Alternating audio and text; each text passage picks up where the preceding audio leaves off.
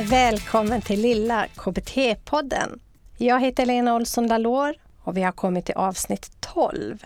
Idag ska vi prata om semestertips för att få en avkopplande semester. Vi ska gå igenom 10 fallgropar som du kan undvika för att få den här avkopplande semestern. Och vi ska prata lite om hemligheterna till dig som jobbar med människor. Vi ska ju hålla i längden. Om du gillar Lilla KBT-podden, glöm inte att följa oss där du lyssnar på podcast. Och är du på Youtube, samma sak. Klicka där och följ oss och även för notiser på lilla klockan så att du får en uppdatering när vi trillar in där i din korg. Men nu ska vi gå in på innehållet som är då 10 fallgropar att undvika för en avkopplande semester. Hemligheterna för dig som jobbar med människor. Och det är ju det här att man ska hinna mycket på sin semester. Allt ska vara lustfyllt, allt ska vara roligt. Vi vill att allt ska flytta på, det ska vara väldigt speciellt allt vi gör. Varje ögonblick ska gärna fyllas med aktiviteter. Det ska vara perfekt. Och vi ska inte vara sämre än någon annan heller. Vi vill gärna vila, ligga i hammocken och återhämta oss också. Samtidigt som vi vill göra det i farten, för det får inte ta tid. När hösten kommer, ja men då undrar vi lite grann vart den tog vägen den här fina sommaren. Ibland är vi inte färdigvilade och vi vill ha längre semester. Ibland känner vi att det blir ganska skönt att komma tillbaka till jobbet, träffa våra kollegor, få våra rutiner igen. Hur som helst, var du än är, när du än får semester och hur än semestern ser ut, så kommer här tio fallgropar som du kan undvika för en avkopplande semester. Fallgrop 1. Överplanering. Överplanering är ju när vi fyller semestern med för många aktiviteter. Du behöver ha en flexibel semesterplanering så att det finns möjlighet till spontana saker också, aktiviteter.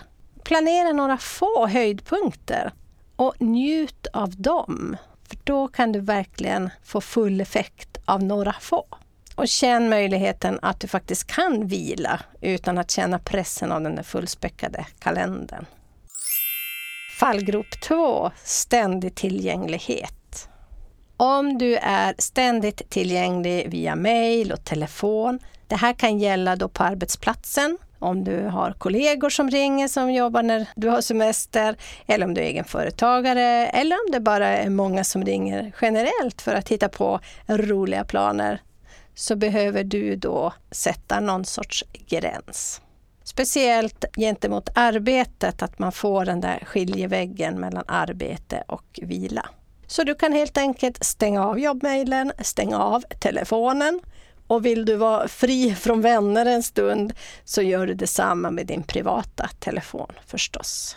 Det gäller att du kommunicerar dina gränser också tydligt så att man vet om dem. Fallgrop 3.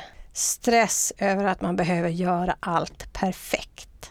Att man ställer för höga krav på sig själv helt enkelt och man strävar efter att varje aktivitet och varje ögonblick på semestern ska bli helt perfekt.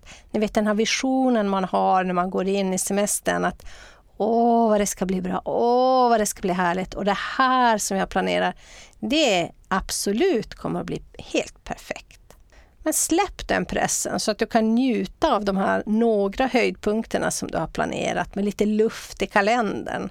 Och att det blir perfekt, ja men det kanske det aldrig blir. Det kommer alltid oväntade saker så att du behöver verkligen lära dig att omfamna det oväntade. Du behöver träna på att skapa meningsfulla minnen istället för många minnen. Ja, så uppskatta händelsen eller ögonblicket som det är istället för att sträva efter den här visionen och idealet av hur en semester ska se ut. Fallgrop 4. Ignorera egna behov. Nej men det gör vi aldrig, vi som jobbar med människor, eller? Ja, här behöver vi träna lite grann. Att tillfredsställa andras förväntningar, ja men det är vi rätt bra på. Ignorera våra egna behov, det är vi också rätt bra på.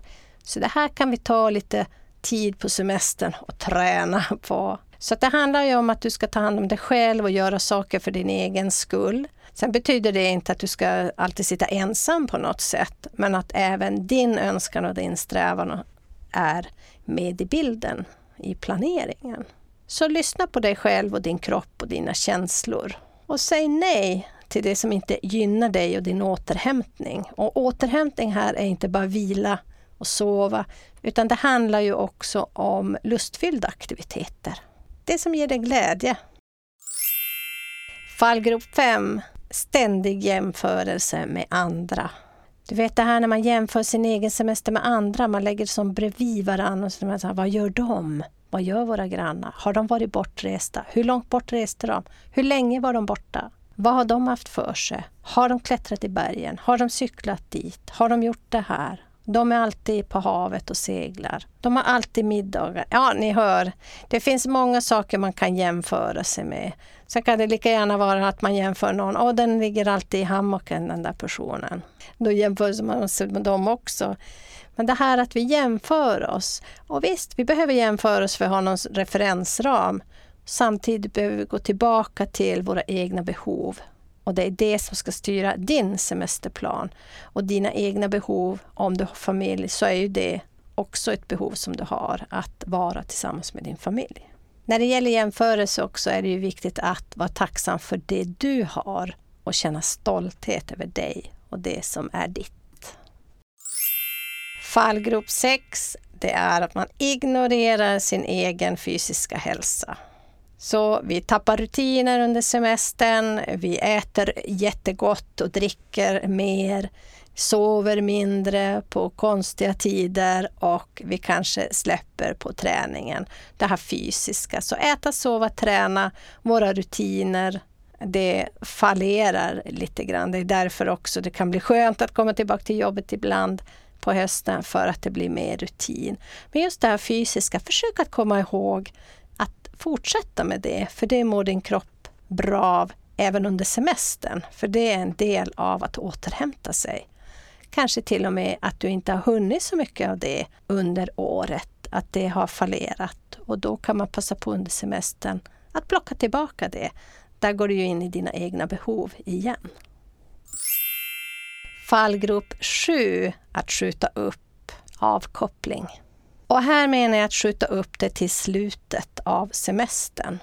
Har du fyra veckor, då ska du göra bort det du har att göra de första veckorna. Du ska rensa i rabatterna, du ska måla huset, du ska tvätta fönstren, du ska passa på och hälsa på alla. Du ska göra bort allting så att du får vila sen.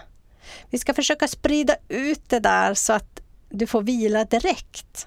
Eller hur? Så att de får göra lite, lite mindre av det här andra. Även den här flexibla kalendern behöver du ha, semesterkalendern, så att du får in vila och återhämtning. Så spara den inte till slutet av semestern, utan börja med den. Då kanske du också känner mer lust att göra de här andra sakerna. Så du behöver direkt prioritera avkoppling.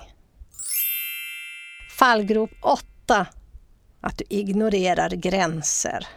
Och det här är ju gränser gentemot andra, men även till dig själv. För att om du inte sätter gräns till dem, så sätter du inte gräns till dig. Ni vet det här med att tacka ja, tacka nej. Om du tackar nej till någonting så tackar du ja till något annat. Så det gäller här att veta vad du själv har för önskningar med din semester. Och det är bra att du kommunicerar de här gränserna också på ett respektfullt sätt så att det inte kommer in någon passiv ilska när du har fått nog eller någonting. Utan verkligen tänk efter, känn efter. Vad är det du vill? Berätta om det och då blir det kanske mindre problem och också din skam och skuld över att känna att du tar för dig. Ibland har vi svårt att säga nej. Fallgrop 9. Att du bara fokuserar på yttre aktiviteter. Vet att vara aktiv hela tiden och ni hör att hela den här listan går ut på att man har överaktiverat sig. Så när det gäller då yttre aktiviteter är det den här skillnaden mellan att bara göra och bara vara. Så försök hitta en balans mellan att bara göra och bara vara. Så ta dig tid för stillhet och reflektion.